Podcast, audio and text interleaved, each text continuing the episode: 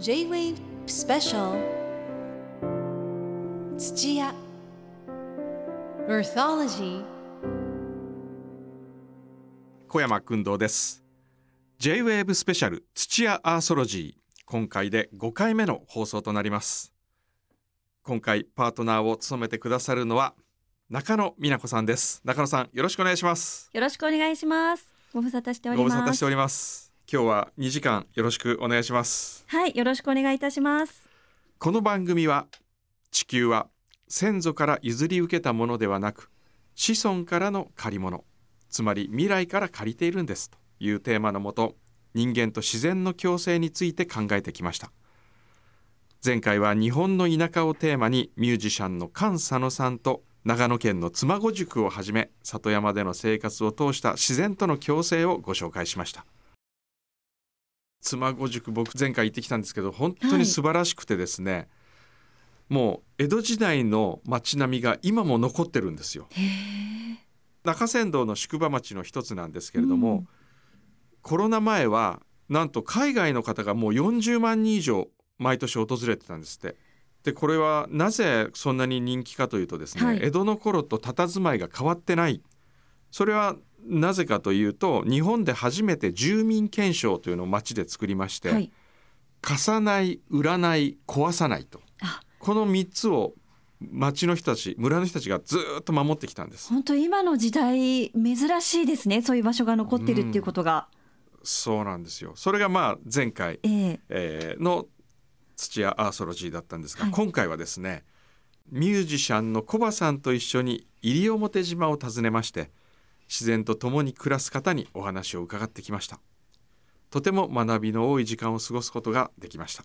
中野さんにもこの後一緒にその模様を聞いていただきたいと思います。はい。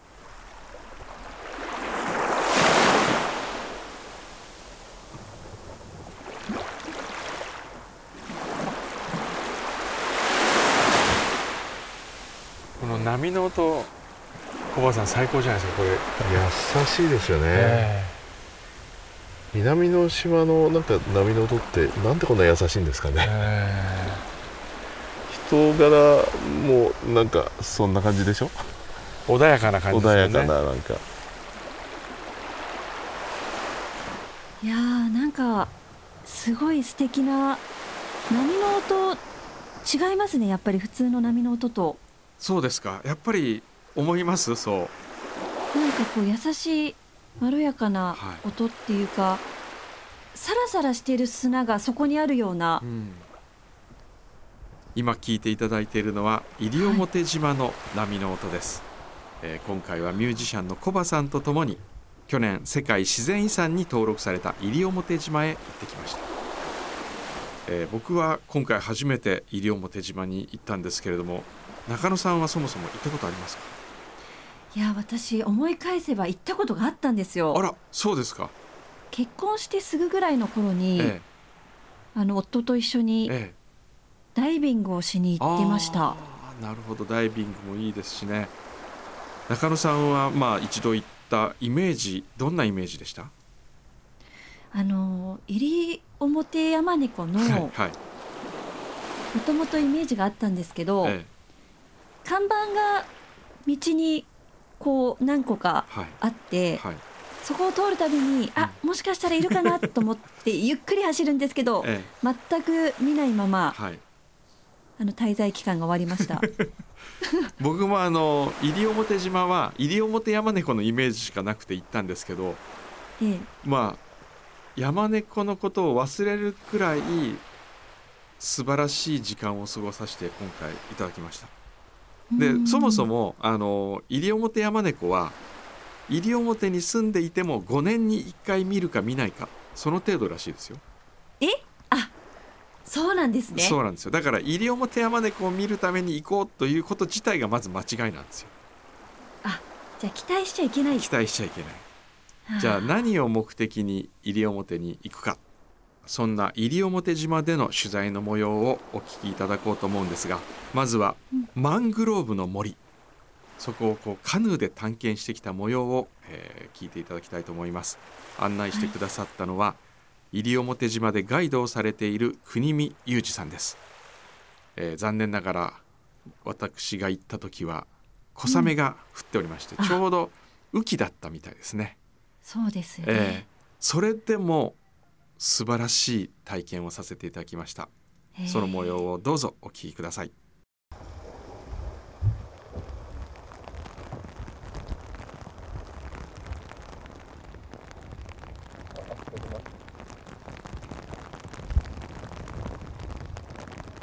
よくあの西表のことをジャングルジャングルってみんな言いますけど、まあジャングル自体が熱帯雨林のことを指すんですよね。熱帯雨林、で西表は亜熱帯気候の雨林なんですよ、年間平均降水量が2000ミリ以上ある場所が雨林なので、やっぱやっぱ雨が多いのでジャングルなんですよね。で季節的には今新緑が出揃ったぐらいの季節なのでこの雨は植物にとってはすごい恵みの雨になってます。でこの辺りからがあのマングローブが濃い空間になってきます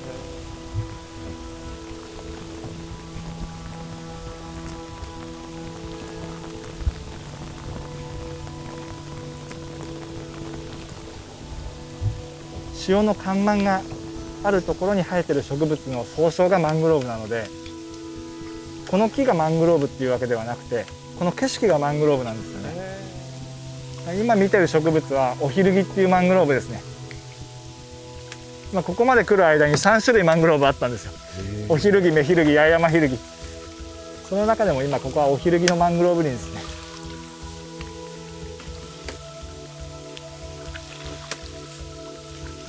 葉っぱの裏がこう汗をかくような仕組みになってまして、あのよく見たらあの黒いつぶつぶみたいなのが点々がいっぱいあるんですよ、これがあの人間の言うあの汗が出る線と同じ役割していて、どうしてもあの塩が体の中に入ってくるきちゃうのでその塩を排出するための仕組みですね。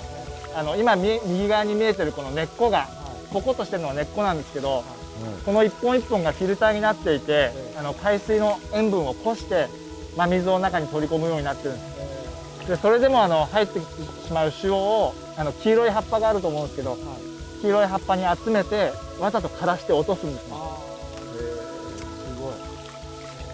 マングローブ自体はあの海水が好きなわけじゃなくて、あの生存競争に負けて負け続けて、で他の植物が生息できない場所に逃げてきた植物です、だからその代わりあのすごい自分の体を環境に適応させて進化させてこの場所で生き残ってるすごく強い植物です。なんか学び多いですねここにいるだけで。まあ、こういうところのマングローブはあの風を避けるのとあの波を避けるのとまあいろんないろんなこうなんですかね西表のこう中核にある自然をを島の周りにある脅威から守ってくれてるっていうのがマンマングローブなんですよね。で逆に山からこう流れてくる栄養このマングローブにとどまることでこのマングローブの中にいるこう生き物たちにこう分解されて海に流れていく。で海はまたそこで栄養を蓄えてサンゴの森が育つっていう普通のサンゴの森の中でこう育った綺麗な水がまた蒸発して山に帰ってくるっていう循環がずっとこの中でされてるので、まあマングローブっていうのは本当にあの山と海の干渉剤クッション剤になっていてでそこに人間も暮らしているので人間もその恩恵すごく受けて生きてますしマングローブがあるからこの島が成り立ってる。この島がいろんなことから守られてる。台風ですとかあとはあのサンゴが波から守ってくれたりとか。なのでそのサンゴを育てるにはマングローブが必要だっていう。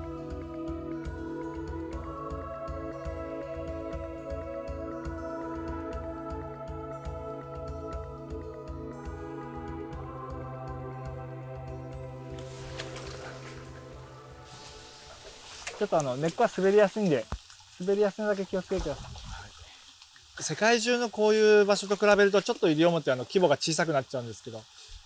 でもそれに遜色ないような自然を誰でも安全に楽しめるっていうのが西表のすごいところだなと、でそのためにはやっぱりこうマングローブが自然の脅威から僕らを守ってくれてます。しでちょっとこの後ですねあのもうすぐ滝なんですけどえ緑のこういうところはすごく滑るのでえはい歩くときはあの茶色いところを選んで歩いてください。で一番滑らないのは水の中ですね。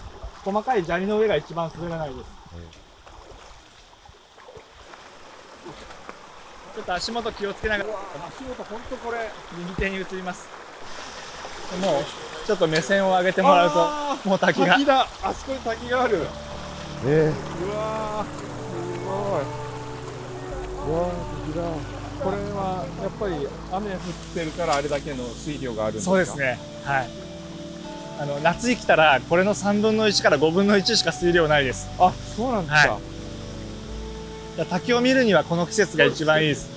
季節ごとにやっぱりい。いはい良し悪しがあるね。楽しみがやっぱり変わりますね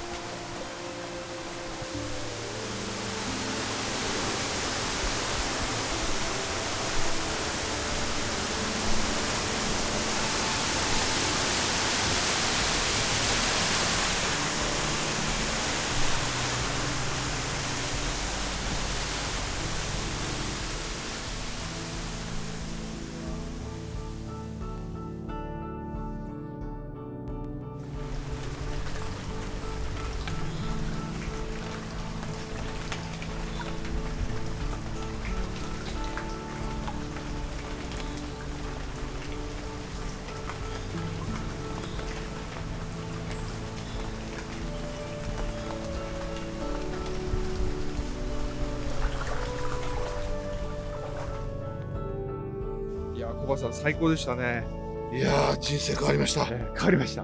ありがとうございました。音楽性に影響を与えそうですか多大な影響をいただきました。国見さん本当に素晴らしいマングローブツアーありがとうございました。ありがとうございました。今また浜辺に戻ってまいりましたけれども。もう一つぜひ見ていただきたい景色がありますんでぜひ一緒にお願いしますマングローブの森へと続く海岸には無数のゴミが打ち上げられて砂浜を埋め尽くしていました。かなりありますねゴミ。ペットボトルこれ何語ですかね？中国語。中国語。この辺りまでは結構ゴミ拾いみんなした後だと思いますね。でざっくりとですけど、ええ。年間800トンのゴミが流れ着いて、え年間600トンのゴミが流れ出すっていう。あ大体それぐらいの計算っていうのが、あのあるらしいので、僕らが拾ってるゴミはおそらく年間300トン弱ぐらい島の中でこう拾って。これ拾わないとまたこれがどっか外に流れてって、またあの台風とかが来た時にあの潮が上がってえその潮が上がった時にまたみんな流れ出してええ。また次の場所にえ行くわけです漂流していくっていう風になっちゃうので。そうかこれはもう拾うしかないわけですよね。そうですね。いい回収の仕方ってなかなかないんですよね。ただ結局拾っても、ええ。拾った後このゴミがどうなるかっていうとえはい西表の場合は最終処分施設がないので、ええ。このゴミをええ。お金をかけてガソリン燃やして石垣に持ってって、え石垣で埋め立てるんですよ。あそうなんですか。果たしてそれが本当にいいことなのか。だからやっぱり僕らは常にこう疑問を持ちながら、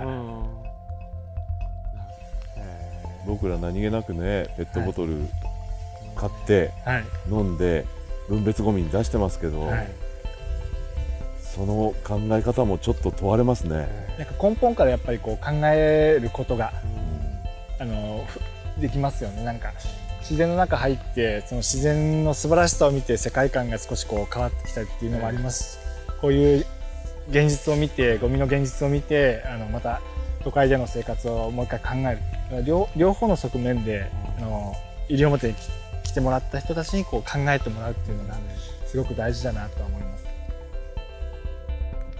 さっきあそこでねマングローブ林の中で深呼吸してた我々が本当ですね、ええこのゴミを目の前に愕然としてる。こんなにたくさんあるって本当びっくりしました。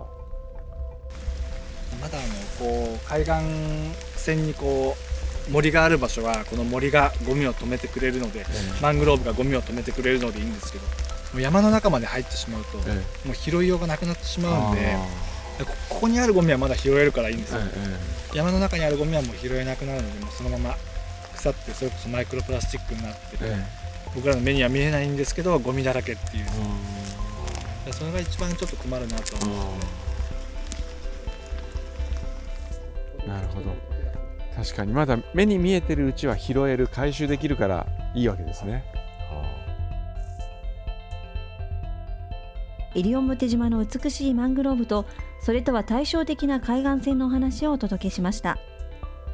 マングローブが木じゃないっていうのはそうです。驚きでした。僕も知りませんでした。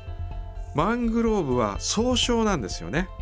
ああいう場所に生息する植物の総称をマングローブと言っている生存競争に負けたことでここに木が生えたっていうのが面白いなと思いましたうね、ん。あなんか逃げてきた木っておっしゃってましたよね。ええ、それがまあ環境に適応するように生きていくっていうことだらしいんですけども。でもそのマングローブのおかげでいろんな生き物が育ったりあるいはそのゴミの話もありましたけれどもゴミをそこで食い止めていたりしてくれるんですよね。工藤さんは実際にえその打ち上げられえたはい。ゴミを見られてええ。すごくショックを受けてるはい、様子が伝わってきたんですけど、はいはい。はい。もうね愕然としました。ものすごい量ですか？もうすごい量ですよ。あのあしかもそれがね表裏一体というか内側に入るとマングローブの本当に美しい静かな森があって海の方に出ると、もうゴミだらけなんですよビーチが。ーあこのギャップしかもそのゴミの大半は日本の言葉が書かれてないペットボトルの容器とか。はい。だから世界中からここにたどり着いたんだなっていう感じもあってうん。地球は本当につながってるんだなということを改めて考えさせられましたね。ではここで世界的にも問題になっている海洋ゴミの問題について防衛大学校の名誉教授山口晴之さんにお話を伺いますまあ、海洋ゴミにはいろんなタイプのものがあります。えー例えば、廃プラスチックが7割から8割を占めていると。今大きな問題になっているものは、こういうものがあ海を漂流している間に非常に細かくなって、ほとんど回収することはできないということで、今、どんどん海に、えーこのプラスチックが蓄積していくと。で、こういうゴミがですね、大体年間1270万トンぐらいですね、海に流出していると言われています。で、その中でですね、40%は使い捨てプラと。今、プラスチックというのはリサイクルがあまり進んでないんですね。大体9%ぐらいしかリサイクルは行われていないというようなのが現状です。であと、沖縄でのゴミの量がどのぐらいその私が始めた1998年、今から二十数年ぐらい前に比べてどのぐらい増えてきているかというとですね、大体10倍ぐらい総ゴミは増えています。その中で、大体中国製のゴミが27倍に増えてきています。まあ、そういうことで、やはり沖縄の海洋ゴミ問題っていうのは、この、うん、キリアジア諸国から流れてくる、特に中国から流れてくるゴミの対策ですね。これをやはり重点的にやっていく必要がある。いや結構ショッキングですね。いやーいや9%程度しかリサイクルできてないっていうのはびっくりしました、そうですね。はいあとは沖縄のゴミが1998年と比べてもう10倍ぐらいに増えてると。うんしかも中国からのゴミは27倍らしいですね。でも海洋ゴミねあの見えてるうちは本当いいんでしょうけどあれが見えなくなって海に溶け出した時が大変なんでしょうね。そうですよねえ見えてるうちはまた拾ってっていううんね。人の手が加えられますけどね、はい。から見えなくなる前にどれだけ回収できるか。まあそれ以前にどれだけゴミを出さないか。J-Wave スペシャル土屋。Earthology